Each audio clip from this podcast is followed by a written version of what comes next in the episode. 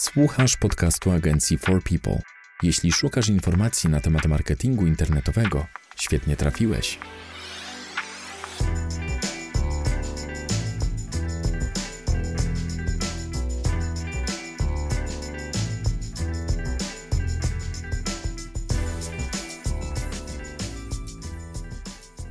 Cześć, dzień dobry. Witamy w 45. odcinku podcastu nagrywanego przez katowicką agencję marketingu internetowego For People. Z tej strony Łukasz Migura i Paweł Pawlak. Tym razem porozmawiamy o tym, jak będzie wyglądać SEO w 2022 roku. Czego się spodziewamy, co uważamy, że może nas zaskoczyć, z czym możemy mieć problemy, jak mogą wyglądać budżety w przyszłym roku. O tym wszystkim będziemy rozmawiać mm, dzisiaj, w przedostatni dzień kończącego się już 2021 roku. Może zacznijmy od takich naszych oczekiwań, jeśli chodzi o aktualizację wyszukiwarki, bo wiem, że chyba John Miller w jednym ze swoich wystąpień mm, informował o tym, że będzie ich więcej. I jakie ty masz oczekiwania, jeśli chodzi o update'y? Moje główne oczekiwanie jest takie, żeby tych aktualizacji było mniej, a przynajmniej, żeby za tymi aktualizacjami, nawet jeżeli będzie więcej, mm, żeby była jakaś, nazwijmy to, przemyślana strategia i mniejsze zamieszanie, bo 2021 rok pokazał nam bardzo dużo mm, właśnie zamieszania przy wystąpieniu każdej aktualizacji. Mm, przykładowo aktualizacja, jedna z aktualizacji została podzielona na dwie części. Częściowo miała miejsce w czerwcu, a potem było jakby mm, wyrównanie w lipcu. No i w tym okresie można było obserwować zarówno duże wzrosty, jak i duże spadki były aktualizacje do, do, dotyczące różnych elementów związanych z, z, SEO. Mieliśmy korowe aktualizacje, mieliśmy aktualizacje dotyczące Core Web Vitals i szybkości y, strony. Mm, mieliśmy aktualizacje dotyczące też spamu mm, dwukrotnie, dwukrotnie oficjalnie. Więc było, było tych aktualizacji na tyle dużo i na tyle nakładających się do siebie, jeżeli chodzi o okres czasu, że z punktu widzenia SEOwca tak na dobrą sprawę nie wiadomo, jaki aspekt wpłynął na to, czy strona wzrosła, czy wpadła, spadła, czy to były treści, czy to były linki, czy to była szybkość strony. Ciężko tutaj naprawdę tak analizować, więc o ile wiem, że, że tych aktualizacji po prostu nie będzie mniej, tylko będzie przynajmniej tyle samo, a, a jak zresztą zapowiadał John Miller, będzie ich więcej, to przynajmniej, żeby one były na tyle odległe od siebie, żeby te zmiany i wpływ ich na, na stronę można było lepiej mm, analizować, no i mieć jakby jasne przyczyny wzrostów czy spadków, prawda? Czyli ta strategia linkowania jest dobrze prowadzona, y, czy źle, czy tekst, teksty na stronie to są te teksty, których Google oczekuje, czy nie? E, dla mnie ta sytuacja z tym podziałem aktualizacji na czerwcową i lipcową bodajże, to chyba dotyczyło treści, nie? To była aktualizacja dotycząca treści jakby to tłumaczenie, że oni nie zdążyli, to jest takie trochę dla mnie absurdalne. Przecież mają tyle czasu, ile potrzebują. Rozbicie to jakby nie zrozumiałem. Wydaje mi się, że oni mieli jakiś inny problem techniczny. To mogło się wiązać z jakąś koniecznością rozbicia właśnie z powodu ograniczeń, nie wiem, infrastrukturalnych czy czegoś, ale tłumaczenie tego, że nie zdążyli, że wypuszczają to mm, w dwóch etapach jest tak dużym naciąganiem, jakby no ciężko mi to pojąć w ogóle. Zresztą sam fakt, jak mówisz, wypuszczenia czterech aktualizacji, ogromnych aktualizacji, jedna po drugiej w czerwcu, lipcu, sierpniu, to, to było no, trochę, no tak jak mówisz, zamieszanie, chaos, i, i, sposób, znaczy wydaje mi się, że to zrobili tylko po to, żeby pokazać, mm, że to my tu jesteśmy górą, a nie wy owcy i martwcie się teraz. Tutaj, tutaj też warto, warto dodać, mm, ja mam też takie, takie przemyślenia, że no, po pierwsze tutaj wielokrotnie też w naszym podcaście wspominaliśmy o tych zasobach, które zasobach Google'a, które też, też w pewnym stopniu topnieją, prawda? No, coraz więcej stron się indeksuje, coraz trudniej jest to przeliczać, ale też algorytm i jego kolejne iteracje, kolejne aktualizacje mm, wydaje mi się, że powoli staje się takim tworem bliższym tej sztucznej inteligencji, nad którym ciężko będzie za, zapanować z takiego punktu widzenia, że po stronie Google'a włączą przełącznik, który uruchomi aktualizację, ale tak naprawdę nie, nie wiedzą, czego się mogą spodziewać po tej aktualizacji, bo y, algorytm, mając zestaw czynników, które ma przeanalizować, nie do końca musi z, za, zadziałać tak jak, tak, jak zaplanował. Czyli może ocenić konkretne strony jako mniej mm, wartościowe, mające mniejszy autorytet. Y, inne podstrony może przeanalizować, że właśnie ma złe lub dobre linki. No jest szereg rzeczy, nad którymi mam wrażenie, że coraz mniejszym stopniu mm, Google też będzie, będzie panować. No i te aktualizacje, które będą miały miejsce w przyszłości, ich wynik będzie trudny do przewidzenia.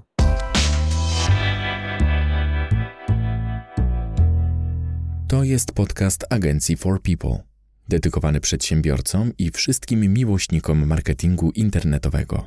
Mm, ja podczas mm, kampanii stra mm, określenia strategii pozycjonowania dla klientów bardzo duży nacisk kładę mimo wszystko na treści, jakoś tak blisko mi do tego tworzenia treści i właśnie zauważyłem, że sporo stron internetowych straciły w czerwcu, w lipcu, ewentualnie straciły w czerwcu, odrobiły trochę w lipcu albo na odwrót, E, chciałbym się tutaj skupić na mm, właśnie mm, tej kwestii przygotowywania mm, tekstów na strony.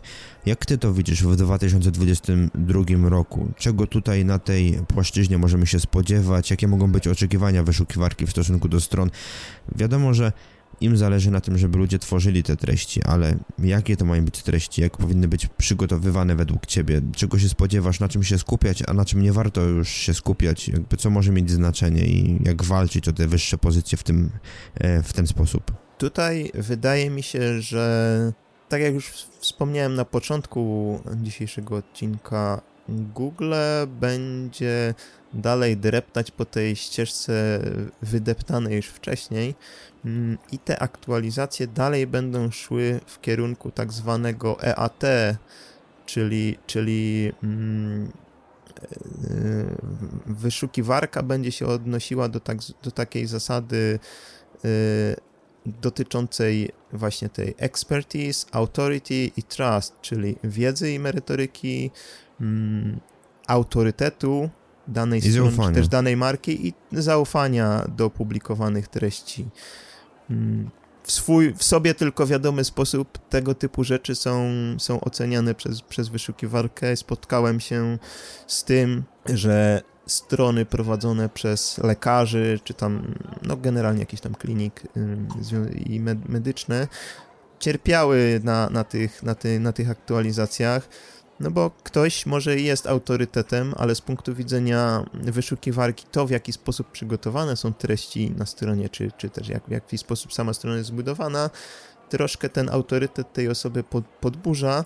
Tutaj miałem, miałem przykład mm, taki, gdzie mm, na jednej ze stron y, związanych właśnie y, z medycyną mm, estetyczną prowadzony był dodatkowo blog, natomiast blog był, można powiedzieć, taki troszkę lifestyle'owy, bo właściciel tego bloga chciał też pokazać to, że mm, jakby po drugiej stronie w tym, w tym gabinecie też jest, też jest taki człowiek, który ma też swoje zainteresowania, swoje pasje, że to nie jest tylko lekarz taki nudny, ale on też coś, coś tam swojego robi. Niestety połączenie właśnie tej strony oferującej zabiegi z, z zakresu medycyny estetycznej z takim w cudzysłowie blogaskiem bardzo niekorzystnie wpłynęło na autorytet tej strony, no bo wyszukiwarka połączyła sobie dwa rodzaje treści i no niestety w, w, wyniku tego dodawania wyszło, że po prostu strona, strona ma troszkę niższy autorytet, że, że osoba, która przygotowuje te treści nie do końca nie do końca jest osobą, która dostarcza te treści wartościowe, co przyczyniło się do spadków y, widoczności tej strony. No ale nie zapominajmy, to taki lekarz czy taki prawnik nie do końca musi być copywriterem i napisać coś, coś ciekawie. On tutaj może stanowić jakieś wsparcie merytoryczne, natomiast właśnie pisaniem tych ciekawych treści powinni zająć się copywriterzy i właśnie wykorzystanie tych te, te treści, które, które mm, są przygotowane przez wyszukiwarkę, no właśnie powinny spełniać te, te trzy podstawowe warunki, czyli pokazywać tą wiedzę piszącego, być merytoryczne, dostarczać użytkownikowi tej wiedzy na odpowiedzi na to konkretne zapytanie zadane w wyszukiwarce. Sam autorytet marki tutaj też, też w, jakiś, w jakimś stopniu budować, czyli, czyli poprzez tą eksperckość tych treści tworzyć wizerunek właśnie eksperta generalnie w danej branży. No i przede wszystkim te treści wiarygodne, często odwiedzane, mm, które da się w jakiś sposób potwierdzić, no też będą stanowiły o tym zaufaniu do tej treści. Powiedz mi, łączyłbyś kwestię tego, mm, tej ekspertyzy, autorytetu i zaufania z tematami e, Your Money, Your Life, czyli mm, tych takich kluczowych dla ludzkiego życia aspektów. Mam tu na myśli na przykład kwestie pieniędzy, banków, mm, jakichś tam aplikacji obracających pieniędzmi, e, finansów i zdrowia. E, czy jakby patrzeć na to trochę jak na jedno, czy można też mówić o ekspertyzie, mm, autorytecie i zaufaniu E, jeśli chodzi o takie branże, które nie są powiązane z tymi frazami typu email. Wydaje mi się, że te właśnie te strony Your Money, Your Life są na takie aktualizacje najbardziej podatne, no bo tutaj chodzi o bardzo, bardzo ważne aspekty naszego życia i Google nie chce pozwolić na to, żeby w kwestiach, o które właśnie pytamy w tej tematyce, czyli właśnie pytamy o pieniądze, o nie wiem, jak wziąć kredyt, yy, czy, czy, czy jak, z jakiego lekarza skorzystać, żeby wyniki były jak najbardziej dopasowane do, do zapytania. Nie były to przede wszystkim treści przypadkowe, yy, stworzone przez jakąś mieszarkę, no bo to, to są bardzo, bardzo istotne aspekty, więc myślę, że to jest silnie połączone, bo jeżeli ta dana strona ma autorytet, to w takiej wrażliwej branży, jak właśnie zdrowie czy, czy finanse, będzie to szczególnie, szczególnie istotne, więc tutaj bym raczej to łączył. I właśnie aktualizacje dotyczące treści, właśnie tego autorytetu mm, i istotności będą na pewno bardziej dotykały tych stron które, które mają większy wpływ właśnie na, na te aspekty naszego życia. Czyli treściowo zgadzamy się, że mm, będzie trzeba skupiać się tak naprawdę na mm, przygotowywaniu tekstów i dbaniu o odpowiednie oznaczenie autora, żeby było wiadomo, kto to napisał, ewentualnie dbać o jakieś przypisy w tych kluczowych tematach, robić coś w stylu prac naukowych. Może przejdźmy teraz do kwestii technicznej, bo jedną z najważniejszych aktualizacji, o ile nie najważniejszą w tym roku, była kwestia mm, szybkości działania strony, tak zwane Core Web Vitals. Zapowiadali to już w zeszłym roku, mm, przesunęli nawet mm, jakby termin tej aktualizacji. Ona początkowo była zapowiadana bodajże na wiosnę, chyba na maj, a potem ją przesunęli na koniec sierpnia, dobrze pamiętam? Tak, sierpień, wrzesień.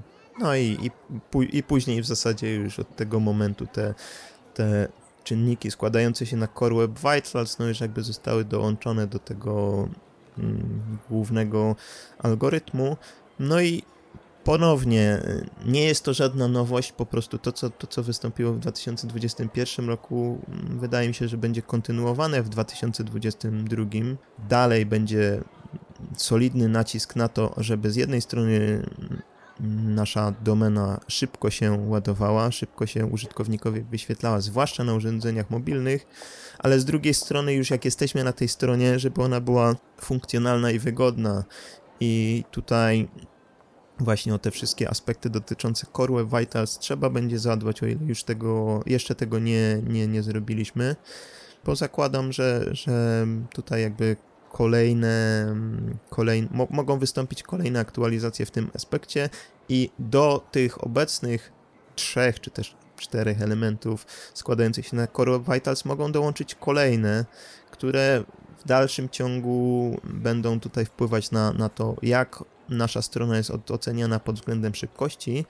I tutaj kolejny aspekt, który moim zdaniem będzie kontynuowany, który będzie miał taką duże znaczenie, dużą popularność, jest tak zwane SXO, czyli połączenie SEO tradycyjnego z User Experience, czyli tym, jakie, jak, jakie doświadczenie użytkownik ma, ma ze stroną. SXO jest znacznie szerszym pojęciem od SEO, bo skupia się nie tylko na, na tym, jak stronę wyświetlić wysoko w wynikach wyszukiwania, ale też na tym, żeby użytkownik, który już na tą stronę wejdzie w wyszukiwarce, mm, mógł w pełni, w pełni skorzystać z jej zasobów, żeby te intencje, które, które idą za tym, za tym wyszukiwaniem, zostały pokryte zarówno w kontencie, jak i, jak i w mm, funkcjonalności strony. Więc tutaj bardzo duży nacisk moim zdaniem dalej będzie na właśnie na ten UX strony. Ja tutaj się odwołam trochę, jeśli chodzi o to techniczne SEO. Mm, do raportu, do którego linkował John Miller w jednym ze swoich ostatnich materiałów. Chodzi o mm, kobiety w technicznym SEO. Mm, to jest raport przygotowany przez e, firmę Aira. Tam się wypowiadała m.in. Arej Abu Ali. Ona jest chyba specjalistą do spraw SEO z Indii, tak wnioskuję po, e, po nazwisku. I tam są dosyć ciekawe wnioski jeśli chodzi o mm, takie skupianie się na tym, y, co optymalizują SEOwcy, jeśli chodzi o techniczne SEO, co jest dla nich istotne, i okazuje się, że tak naprawdę użytkownik, jego doświadczenie ze stroną to jest priorytet wyłącznie dla 9% SEOwców, którzy byli badani pod kątem przygotowywania tego raportu. Także to jest bardzo mało. Na ogół SEOwcy przy optymalizacji strony, jeśli chodzi o pozycjonowanie skupiają się przede wszystkim na realizowaniu mm, KPI-ów, mm, które jakby postawiły, pos zostały przed nimi postawione. To jest 42% respondentów, potem 27% odpowiedziało, że liczą się dla nich szybkie wyniki, czyli mm, bardzo duży wzrost, e, mały nakład pracy. 13% powiedziało o, o e, zmianach wypływających właśnie mm, z wdrażania kolejnych aktualizacji, jak Core Vitals, Page Experience. I tak jak mówię, 9-10% to jest e, wpływ tak naprawdę na użytkownika. Tutaj, tutaj warto właśnie, właśnie zwrócić uwagę na to, co powiedziałeś. 9% e, SEOwców zwraca na to uwagę, natomiast moim zdaniem Google zwraca na to uwagę bardzo więc w tym kolejnym roku też właśnie ta proporcja powinna się troszkę zwiększyć i SEOwcy oprócz właśnie tego, żeby strona wyświetlała się wysoko w wynikach wyszukiwania, powinni myśleć ten krok naprzód, czyli co dalej? Ktoś wszedł na tą stronę, co może na niej zrobić? Czy dostał to, czego oczekiwał? Czy jest to zgodne mm, z tym, z tym czego oczekiwał? Bo no nie sztuką jest zbudować ruch na stronie, sztuką jest, żeby to był ruch wartościowy i prowadził do konwersji. No to prawda, ja też w moich kampaniach w tym roku starałem się kłaść większy nacisk na realizowanie zadań na stronie w postaci jakby przygotowywania konwersji, czyli czy tam realizowanie konwersji, żeby użytkownicy wysłali formularze. Jakby ja już tak od dwóch lat, może nawet trochę dłużej zauważam właśnie ten e, to, to powiązanie między akcjami wykonanymi na stronie, a wzrostem strony w wynikach wyszukiwania. To też jest fa, fa, fajny sposób na to, żeby, żeby walczyć o pozycję, tak jak mówisz, poprawiać tą użyteczność strony.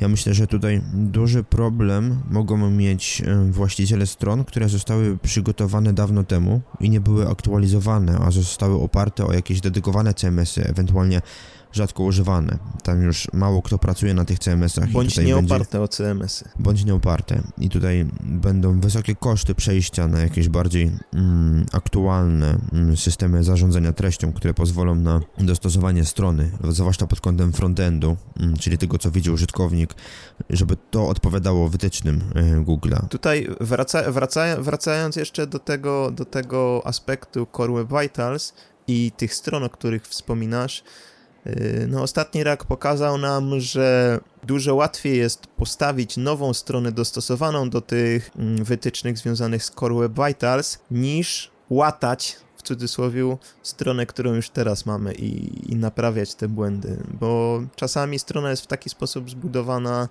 Y, na takim szablonie, nawet jeżeli to jest WordPress, gdzie po prostu nie jest możliwe nawet wyeliminowanie tych, tych błędów i wprowadzenie tych sugestii google'owych, no jakby najlepszym rozwiązaniem jest wtedy stworzenie nowej strony, która już będzie od, od zera, od, od samego startu mm, spełniać te Y, wytyczne. No to prawda.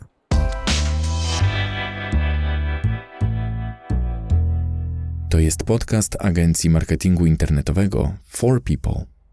Wracamy z tematem naszych przewidywań odnośnie pozycjonowania w 2022 roku. Teraz chciałbym przejść do takich moich obaw, czy mm, jakby problemów, które ja widzę i który, z którymi możemy zetknąć się jako pozycjonerzy w tym nadchodzącym 2022 roku. Mam na myśli problem kwestii mm, treści na stronie. Mm, wiadomo, że teksty na stronie muszą być, są wymagane do tego, żeby walczyć o widoczność. Musimy umieścić słowa kluczowe w odpowiednich miejscach, a te odpowiednie miejsca zaczynają jakby nie mieć znaczenia. Już wiemy, że no, meta description nie liczy się od dawna. W tym roku jakby zmniejszono znaczenie yy, opisów meta title. One nadal liczą się, jeśli chodzi o pozycjonowanie, ale są już generowane trochę automatycznie przez wyszukiwarkę w oparciu o treści właśnie yy, zamieszczone na stronie. I mm, problem jest taki, ja tu widzę mm, największy problem z kwestią bloga, bo do tej pory bardzo, to było bardzo dobre narzędzie do budowania widoczności, zwłaszcza mm, jeśli chodzi o długi ogon, ale zachowania użytkowników w sieci pokazują, że ludzie nie czytają. I z jednej strony możemy przyciągać ruch na stronę, z drugiej strony ludzie nie czytają tych treści i nie ma konwersji z blogów. I tutaj jest mały problem, bo mm, musimy znaleźć jakieś, mm, jakieś rozwiązanie na to, żeby zachęcać użytkowników do wykonywania akcji na stronach. I nie wiem, czy tu widzisz y, też jakieś możliwe rozwiązania, jak podejść do kwestii treści na stronie, żeby jednak walczyć o widoczność, ale też, żeby zatrzymywać użytkownika y, w domenie i żeby zachęcać go do wykonywania mm, działań, na których nam zależy. Tutaj w zasadzie o tego typu aspektach mówiliśmy już w jednym z naszych wcześniejszych odcinków, ale pokrótce. Wydaje mi się, że no przede wszystkim nie chodzi o to, żeby treści były nie wiadomo jak długie, bo jeżeli ktoś trafi na wpis blogowy i zobaczy ścianę tekstu, to wcale nie znaczy, że go przeczyta i że cokolwiek z nim zrobi. Yy, istotne jest, żeby ten tekst mm, no, był dostosowany do tej intencji, yy, maksymalnie wyczerpywał dany temat, ale też żeby tekst był w jakiś sposób właśnie yy, przeplatany, czy to call to action, czy to mm, jakimiś boksami z produktami, które, które mogą dotyczyć y, produktu, y, żeby użytkownik, który trafi na, na nasz wpis blogowy, nie czuł się zagubiony i wiedział, co dalej zrobić, prawda? Musimy go pokierować w takim kierunku, że on właśnie dostanie się na, na, naszego bloga i nie tylko przeczyta tą treść, ale też właśnie dokona akcji, której my od niego oczekujemy.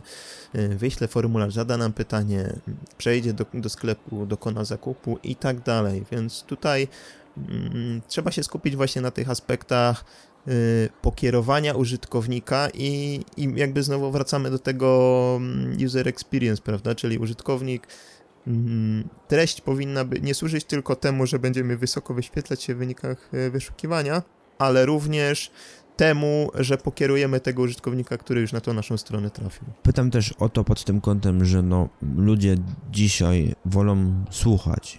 Jakby forma podcastowa już na tyle przyjęła się w Polsce, że ludzie, zwłaszcza w wieku 30, plus, którzy pracują, mają jakieś takie czynności, które wykonują już mechanicznie, nie muszą na nich się skupiać, w tle puszczają sobie właśnie podcasty, audiobooki, i rozważam tutaj też kwestię dodawania wersji czytanych artykułów, które publikujemy na blogu, żeby użytkownik mógł puścić sobie takie nagranie i słuchać w tle, ewentualnie potem wrócić na stronę. I tutaj też takie pytanie, czy akcja w postaci włączenia takiego nagrania może być traktowana jako podjęcie akcji i przez Google może być jakby lepiej postrzegane? Jeżeli, jeżeli odsłuchujemy tego, tego podcastu bezpośrednio na naszej stronie, a nie, nie w jakimś tam dedykowanym narzędziu typu Google, Spotify i tak dalej, no to wydaje mi się, że tutaj będzie nam się liczył czas pobytu na stronie, prawda? Czyli pozytywnie wpłynie to na właśnie na czas.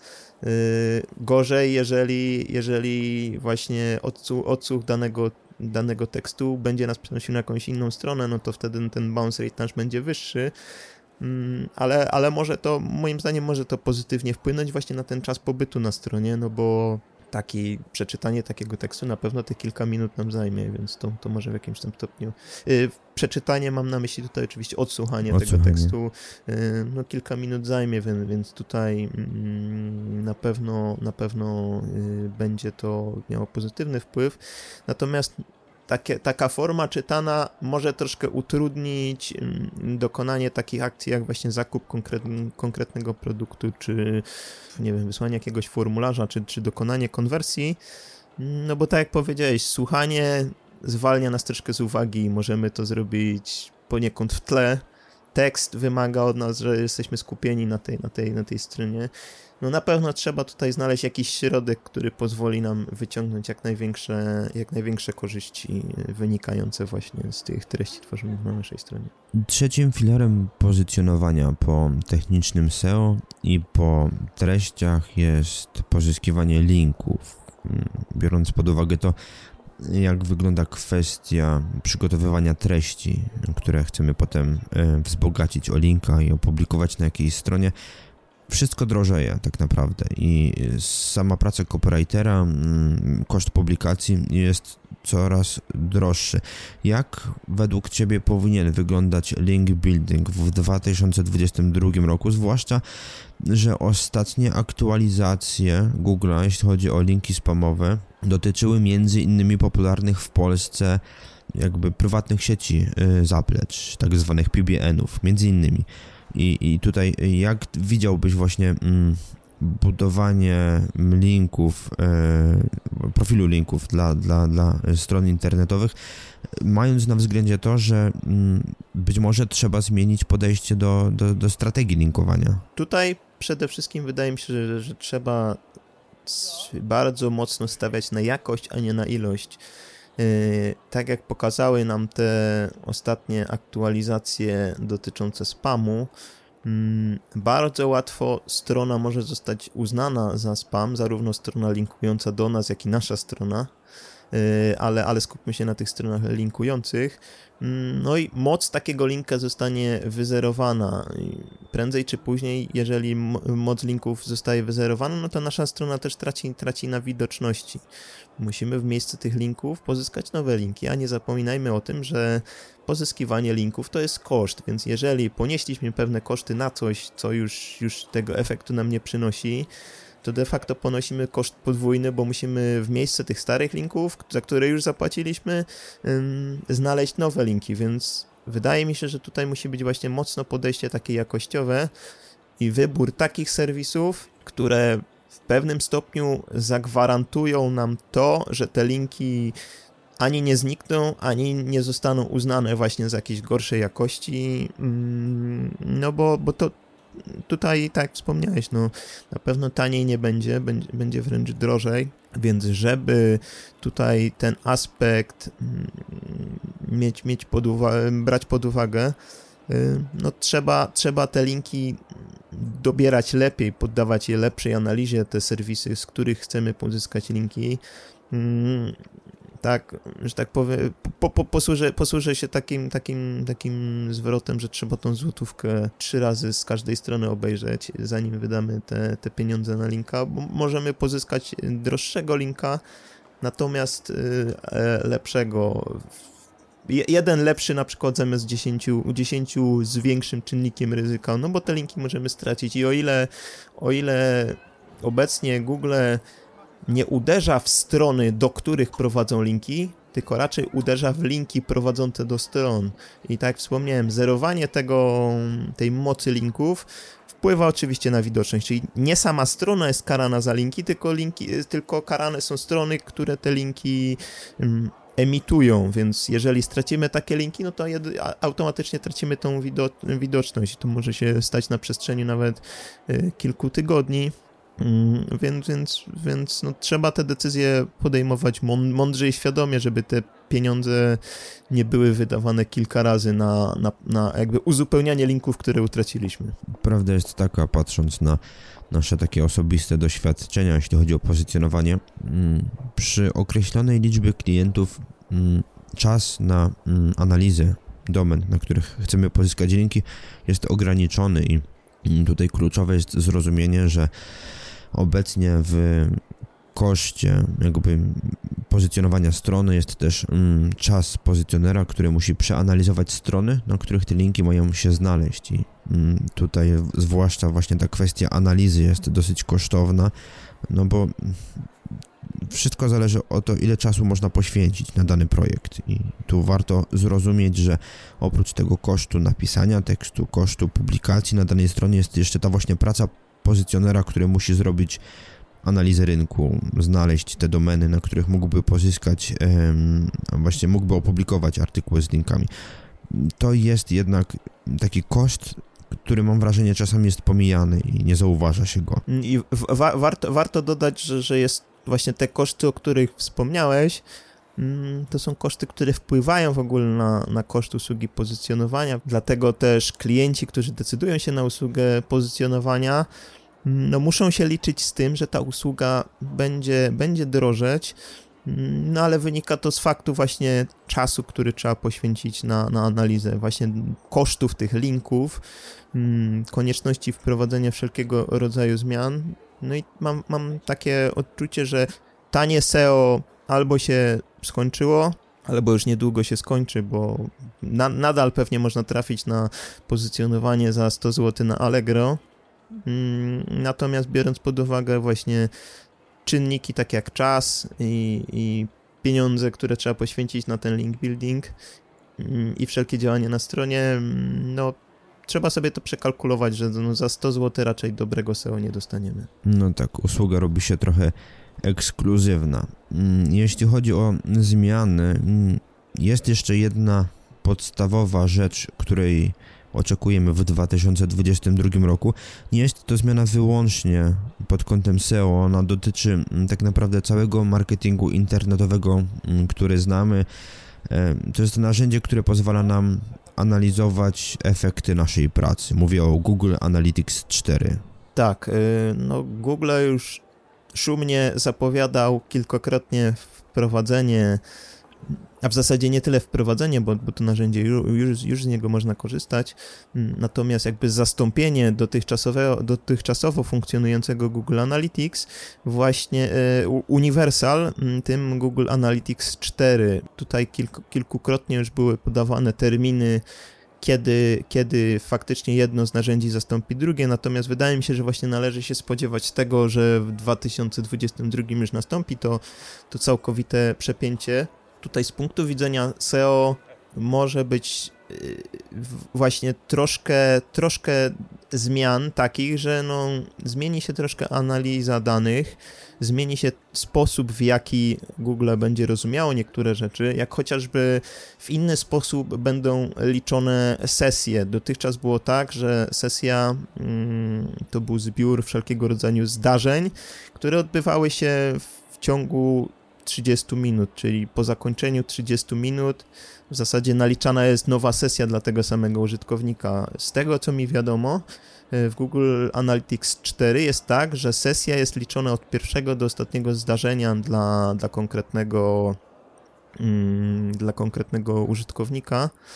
Mm, no więc te sesje nie są jakby limitowane czasowo, tylko właśnie mm, tutaj czasowo się wydłużają, więc z automatu tysiąc sesji, które mamy dzisiaj na według Google Universal Analytics, to nie będzie tysiąc sesji według nowego systemu, tylko będzie ich na pewno mniej, ale wynika to z tego, że, że będą one po prostu w inny sposób liczone. Ja spotkałem się też z tym, że w ogóle kwestia sesji, chyba to Kinga mówiła w poprzednim odcinku, mm, że kwestia sesji ma zostać w ogóle wyłączona i teraz będziemy mówić wyłącznie o unikalnych użytkownikach, ale tego nie jestem pewien. To znaczy, wydaje mi się, że na ten moment jakby se sesje dalej są, natomiast tak jak wspomniałem, one będą inaczej liczone i właśnie ale nacisk, masz rację, tutaj będzie właśnie na tego użytkownika, no bo to nie chodzi o generowanie sesji, tylko chodzi o to, żeby ten użytkownik mm, tutaj dotarł, no i jakich, jakich dokon, jak się zachowuje na tej stronie, jakich, jakich, jakie zdarzenia tutaj mają miejsce, bo to właśnie jest chyba najważniejsza rzecz mm, w Google Analytics 4, że wszystko, dużo, dużo rzeczy jest właśnie określone mianem tych zdarzeń, no i te zdarzenia są mierzone tutaj e, w różny, w różny sposób, więc na pewno na pewno wyzwaniem na 2022 rok to będzie przestawienie się na tego nowego Analyticsa. Już teraz zachęcamy do y, równoległego pomiaru y, zarówno za pomocą obecnego Analyticsa, jak i podpięcie równolegle Analytics 4 E, bo po wyłączeniu dotychczasowego Analyticsa, mm, no te dane historyczne nie zostaną przeniesione na nowego Analyticsa, tylko będziemy mieć dane, dane mm, z, no, no tylko od momentu uruchomienia tego Analytics 4, więc im szybciej to zrobimy, mm, tym więcej tych danych będziemy mieć i będziemy w stanie porównać rok do roku, bo jeżeli uruchomimy to na ostatni moment, no to tych danych historycznych nie będziemy mieć. Myślę, że to tyle, jeśli chodzi o 45. odcinek naszego podcastu i w ogóle o podcast w tym roku. Jest to już ostatni odcinek, którego możecie posłuchać w 2021. Dzięki za uwagę. Mm, bardzo nam miło, że już tyle osób nas słucha, mm, że mam nadzieję, że, że w ogóle wiedza, którą Wam przekazujemy, na coś Wam się przydaje. Z tej strony Łukasz Migura i Paweł Pawlak. Tak, w ostatnich słowach w tym roku chcielibyśmy Wam życzyć e, wszystkiego najlepszego w imieniu swoim i całej agencji, dla której e, pracujemy. E, wszystkiego najlepszego, spełnienia marzeń, spokoju ducha, sukcesów w biznesie. Mm, dla Was waszych pracowników, klientów, dla waszych rodzin. Trzymajcie się i do usłyszenia w przyszłym roku. Do usłyszenia. To był podcast agencji marketingu internetowego For People. Dziękujemy za uwagę. Wolisz czytać niż słuchać? Zapraszamy na stronę naszego bloga marketingdlaludzi.pl. A jeśli potrzebujesz pomocy z promocją firmy w internecie, odwiedź naszą stronę forpeople.pl. Zapraszamy do wysłuchania następnych odcinków. Do usłyszenia.